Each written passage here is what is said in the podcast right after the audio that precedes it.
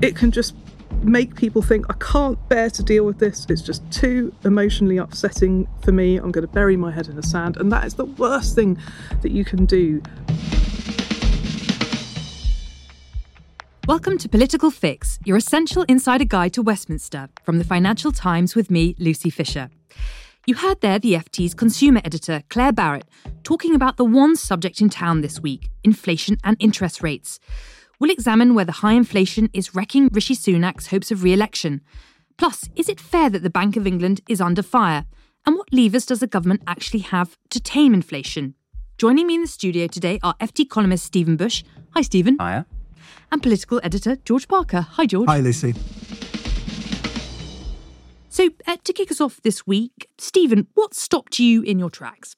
Yeah, outside of the huge story of the economy, I think for me, my favourite moment was poring over the division lists after the vote on Boris Johnson's future in the Privileges Committee.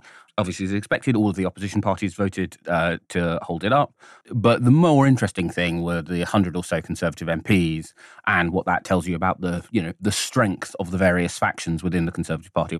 It's always useful when a party is forced to give us a nice new fresh mental map of its divisions. And it was kind of fascinating watching these anti Boris groups. So, retiring MPs with nothing to lose. There are some Conservative MPs who are basically Conservative MPs because they literally own most of the land, you know, kind of the real bedrock of the party. And one of the significant moments in his downfall was those MPs in particular coming out and going, no, no, you've got to go. I thought it was just a fascinating moment to see who decided actually no i am going to i'm going to come out. Partly it was of course just the left of the party but partly of course it was people who have had a lot to fear for the lib dems in their own patch. And it was kind of interesting to look through and go oh right so thinking about the next leadership election you know who's coming back? Who has a fighting chance of making the ballot of members? It was just a yeah a, a fun fun afternoon with the division lists. Well, I was going to say, it was interesting that there was a division, wasn't there? Because a lot of people said that it was going to be nodded through. But in the end, the Labour Party conspired to force a vote. Now, I think Stephen is such a nerd that he understands how this happened. what is the procedure by which you can force a vote, even if you don't necessarily want to oppose something? Well, you just have to shout no for a loud and long enough period that the speaker, at their discretion, goes, okay, right, there's clear opposition. Now, the fun historical point here is that one of the reasons why you can force a division, even if you intend to vote with the motion, is that the origin of parliamentary divisions goes back to Thomas Cromwell and Henry VIII's attempt to divest himself of his first wife. And they used divisions as a way of smoking out opponents, right? So they could visibly see who had voted against the king. So when they next were going to country, Thomas Cromwell could go around working out how to return people who would be pro his measures and pro Henry VIII's uh, measures. So one of the things I found slightly amusing about various conservatives sort of confidently saying, oh, we'll avoid a division, is like, well, that's not your, in your gift. The opposition has always been able to, when it wants to embarrass the government of the day by forcing a vote, has always been able to go, no, no, no, I think we'll have a division. And that's basically what the Labour whips were doing. They were uh, employing the same tactics as Thomas Cromwell to basically flush out people who were prepared to actually go on the record to support Boris Johnson. And in the end, there were seven of them, weren't there? Yeah. Who basically fell into Labour's trap, advertising how thin the support was for Boris Johnson in Parliament. Of course, he has much broader support out in the country and in the press, but in Parliament, it was really striking how few people there were. I mean, just on that, my favourite moment of the week was really this great moment where Harriet Harman, who chaired the Privileges Committee inquiry into Boris Johnson, was being attacked by Jacob Rees-Mogg, a big ultra Boris Johnson loyalist, for the idea she was biased because she'd previously spoken out against Boris Johnson.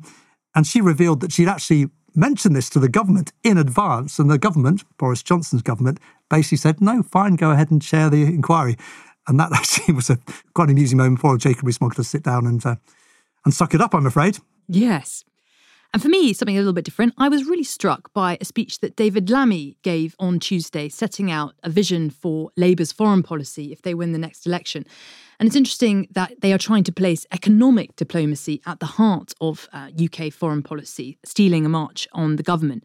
But I thought there were some interesting uh, ideas there from Lammy, including uh, reviewing where Britain has its postings for diplomats. He talked about shifting some to countries like India that are crucial to Britain's prosperity and supply chains, and also looking at convening a new business council, which seems a bit of a, a byword uh, for Labour at the moment, to advise on foreign policy. And, and, when you come to think about it, maybe a little bit uh, of a trick miss that the government doesn't have more uh, economic input. It's interesting, actually, that when, when William Hague was Foreign Secretary, he came up with exactly the same approach, actually, that we need to make all our diplomats basically salespeople for Britain. So Lammy's going back to a Haguean past, I think. Well, let's move on to the main theme of the week then, which is how much pain the Bank of England's latest rate rise will inflict. So we are very lucky this week. We've got two of the FT's top experts to talk us through this all.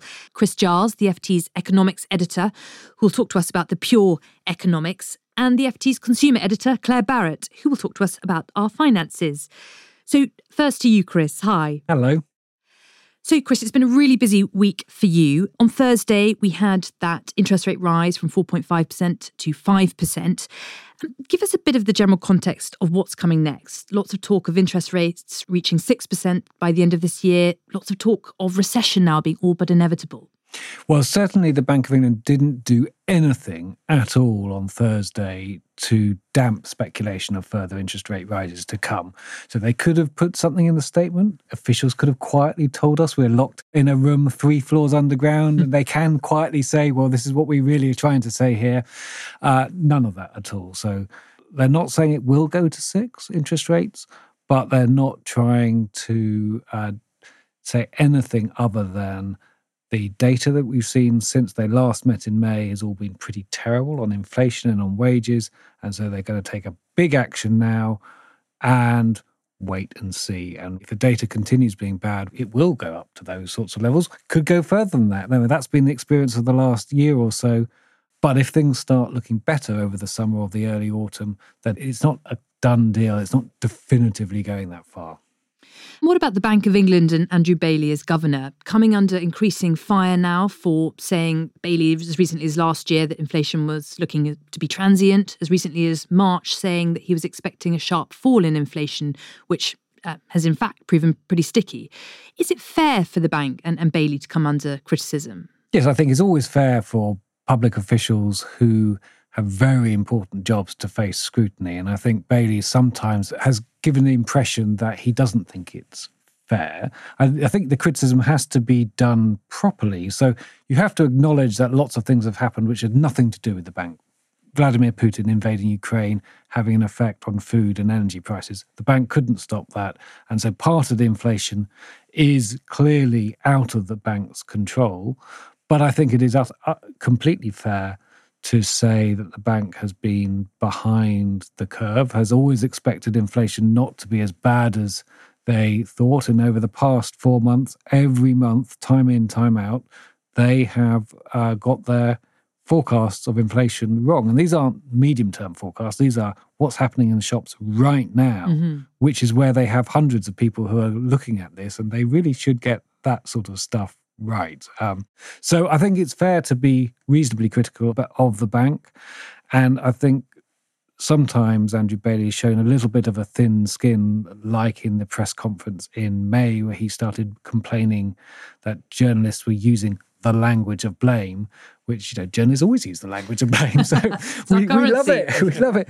And he, it showed a little bit of tetchiness when it was obvious people were going to say, you need to defend your record. And I think the bank has a reasonable defense, but it just has to get out there and say things maybe a bit more clearly, maybe accept it's made mistakes, because often they don't like suggesting they make mistakes. And I think one of the really important things the government in 1997 gave the Bank of England the task of controlling inflation on the grounds that public officials who don't have to face electorates would be more willing to be really straight with the public. Mm-hmm. And quite often you feel the Bank of England is actually sounding rather like politicians always trying to defend themselves, cover their backs. Like it wasn't our fault. It'd be much better if they said, look, these are mistakes with hindsight we uh, now think we've made, and this is what we're doing about it. And I think the bank would be wise to go a bit more in that direction. And just finally, Chris, obviously, Rishi Sunak at the beginning of the year set out as his first of the five priority pledges that he would halve inflation. I mean, was that completely irresponsible? Does he have any levers in his power to actually achieve that? And is it looking likely that it will halve? By he never really had, well, he has some of levers. He could raise taxes a lot, so induce yes. a slowdown, which he doesn't want to do. But I suppose what we thought in January when the pledge was made was that there was pretty much no chance of it being missed. And this is not just the Bank of England forecast suggesting that, but pretty much everyone's forecast. We all thought inflation would come down faster than it has done. So there was a lot of jokes of it's like someone at high tide predicting that the sea will move away and, and then trying to claim credit for it when it happens. Now it's looking much more dicey. It's not definitively going to be missed by the end of the year, but it's looking much, much closer because to meet the target, and the Treasury has maybe stupidly in the budget defined the target really quite precisely.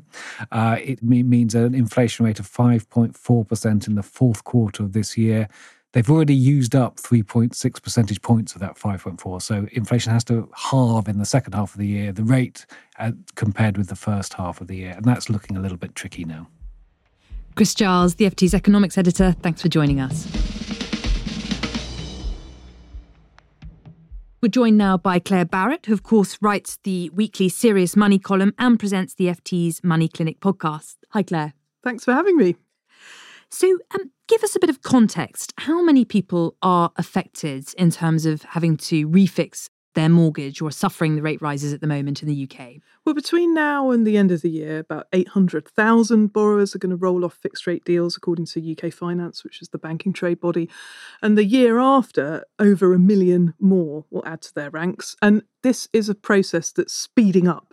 Mm-hmm. We're seeing more and more people come to the end of these fixed rate deals. And of course, this is where the pain of interest rate rises um, is very unfairly felt. It's quite highly concentrated on people who are younger with bigger loans, who, of course, bought as property prices spiraled higher. I mean, my goodness, if you're a first time buyer who bought two years ago when the stamp duty holiday was on, you've mm-hmm. had a baby since then and you've got childcare costs to add to the mix, that's really, really going to stretch your budget. Then you've got older people who may have paid off more of their loans, so there's less to go. But then an awful lot of people who aren't going to be affected by this at all because they've paid off their mortgages. And that is the traditional rump of older voters that the Conservative Party are often accused of, of pandering to. Rates could get to much, much higher levels, and that wouldn't crimp their spending power, which mm-hmm. perhaps helps to explain why it's taking so long for the Bank of England's rate rises to be effective and the supersized rate rise that we've seen on Thursday. And so the Labour Party like to talk about an average, what they call Tory mortgage penalty of £2,900 this year. Is that a fair way of looking at the rise that many people are facing? I'm very anti averages being used for the simple reason that it panics people. Mm-hmm. Now, I'm in the job of trying to calm people down at the moment when it comes to their mortgages. Everyone's individual situation is different. A lot of these average jumps are based on what the best possible rate would have been a few years ago compared to the worst possible rate now, the standard variable rate that lenders will default you onto when your loan ends. And in fact, it's those kinds of figures that are often quoted in the letters that mortgage lenders send out, really to sort of shock people um, into action. But knowing the human psyche as I do, it can just make people think, I can't bear to deal with this. It's just too emotionally upsetting for me. I'm going to bury my head in the sand. And that is the worst thing that you can do when faced with these big shocks to your budget. The message from everyone has been very clear people need to talk to their lenders if they think they are going to face financial difficulty. And the hard thing is, is that for so many of these people, they would never have been in any financial difficulty before in their lives ever at all. They would never have been behind on a bill. People are incredibly worried about the impact on their credit scores. If you phone up and just talk to your mortgage lender, your credit score is not going to be affected. But the solutions that they're then going to offer you obviously that's going to take some time to digest. And if I'd been in the meetings that the Chancellor's been having in recent days with um, money experts and mortgage lenders, taking the temperature of the market, I would say to him, please make sure that debt advice, free debt advice in this country is properly funded, because I think that the demand for it is going to be unprecedented and that debt advisors are going to need to work in tandem often with mortgage lenders just to help people understand properly what the options are available to them. Because for lots of people, these are going to be difficult life changing decisions, but scaring people with, with average numbers could be counterproductive. Well, some great advice there for uh, both mortgage holders and the Chancellor. Now, we know that uh, Rishi Sunak and Jeremy Hunt have ruled out direct help, mm. but beyond, say, funding more debt advice, uh, what else could they do to help people with mortgages? So, they're passing the buck to the mortgage lenders who have agreed that they will offer forbearance to borrowers. That could come in many forms, and the lenders have said it will depend on your individual circumstances. They could let you go interest only for a period, they could extend the term of your loan, or they could allow you to build up arrears on your mortgage. So, with their agreement, you're allowed to pay a reduced rate, but those debts will be added on, and of course, that will affect your credit score. What I can foresee happening is different lenders offering different solutions to different customers.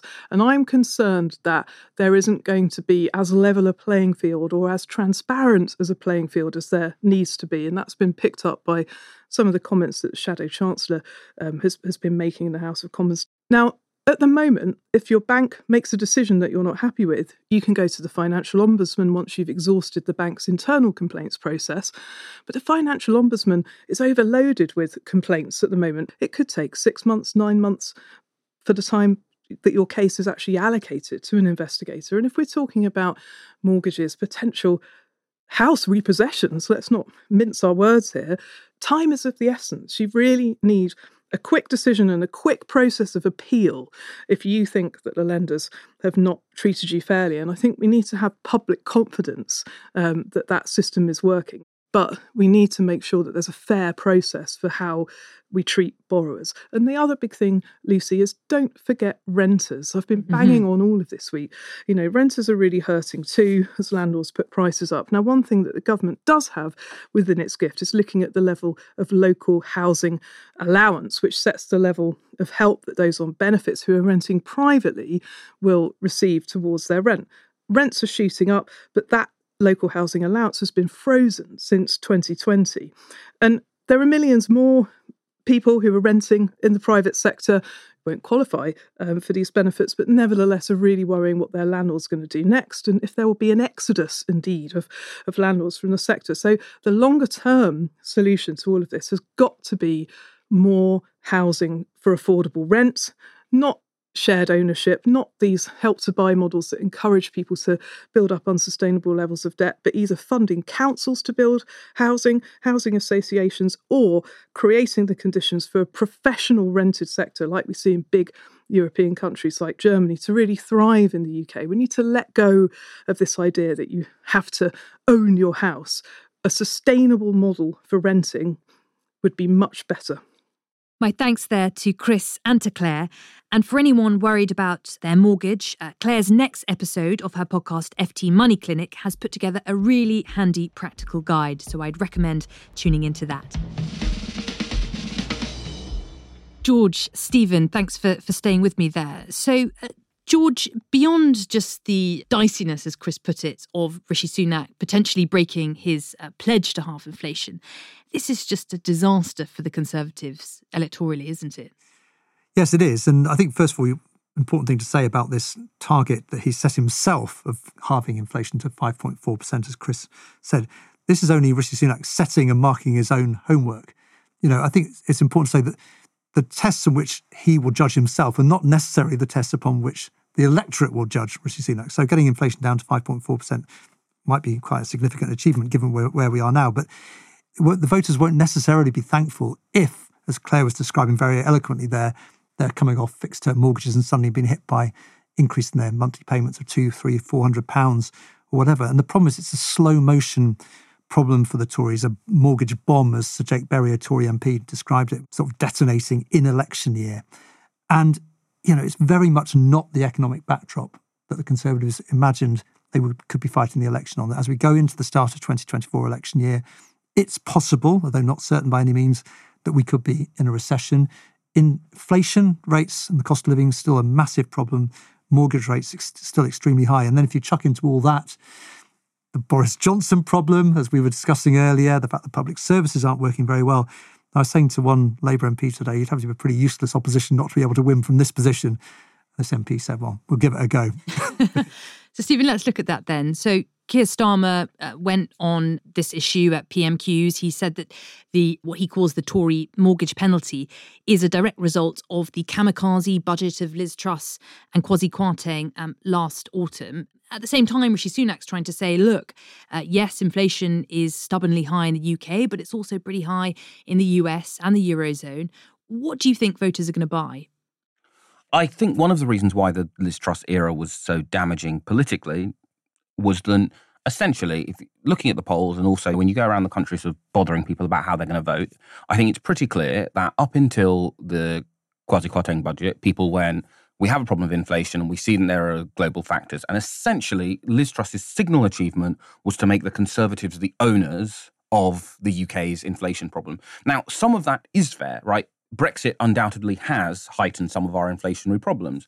But broadly speaking, most of the pain households are feeling is not about anything the Conservatives have done. But I think it, when you look at the polls, when you talk to people, I was sitting in a focus group uh, yesterday, it's pretty clear that people buy the Labour line, then it's the Conservatives' fault.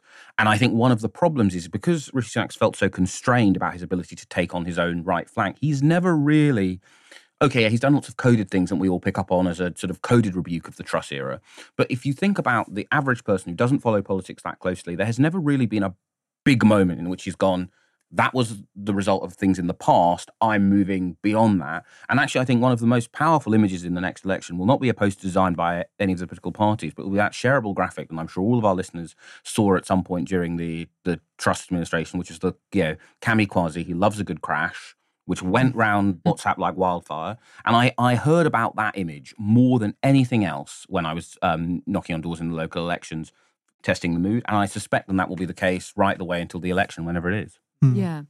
And George, I mean, is this in some ways a rod that the Conservatives have made for their own back in terms of the way they have primed public expectation for the government to step in. Firstly, in the pandemic with furlough, and fine, you might say that's a sort of unprecedented crisis, but then we had Ukraine and then the very expensive energy mm. support scheme for bills. Um, is it any surprise now that not only the public, but many of their own backbenchers are demanding that the government step in to help mortgage holders? I think that has become inevitable. I don't think we should criticise the government, of course, for stepping in with the furlough scheme or the energy support packages because they were essential but you're right that you end up in a situation where Conservative MPs, including some on the right of the Conservative Party, who simultaneously are calling for tax cuts mm. and massive state interventions to help mortgage holders. But in this case, you know, you can sense the frustration in, in number 10 and number 11 Downing Street about this. You know, you'll speak to aid to say, look, we're not in a pandemic now. We can't always intervene.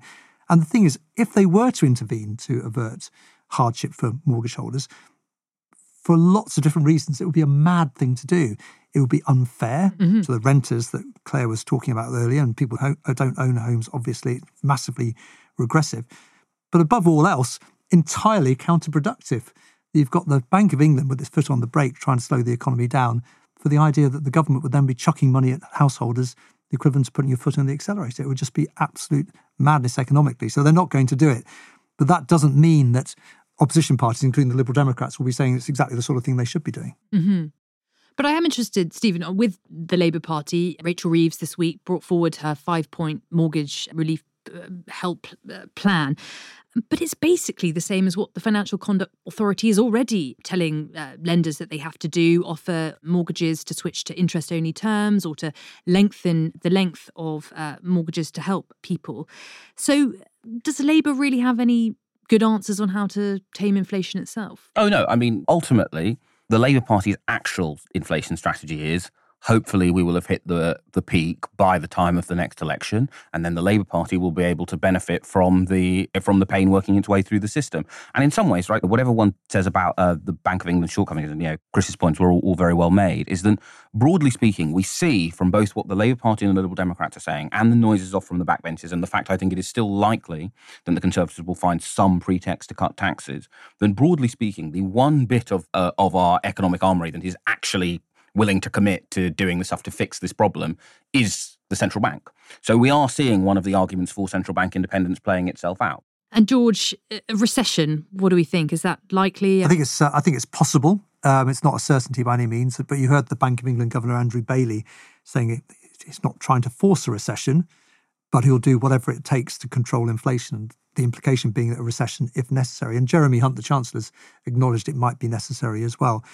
Now, this is, a, in a way, a sort of technical d- debate. People don't necessarily know whether the economy is growing by 0.1% or is contracting by 0.1% over two quarters.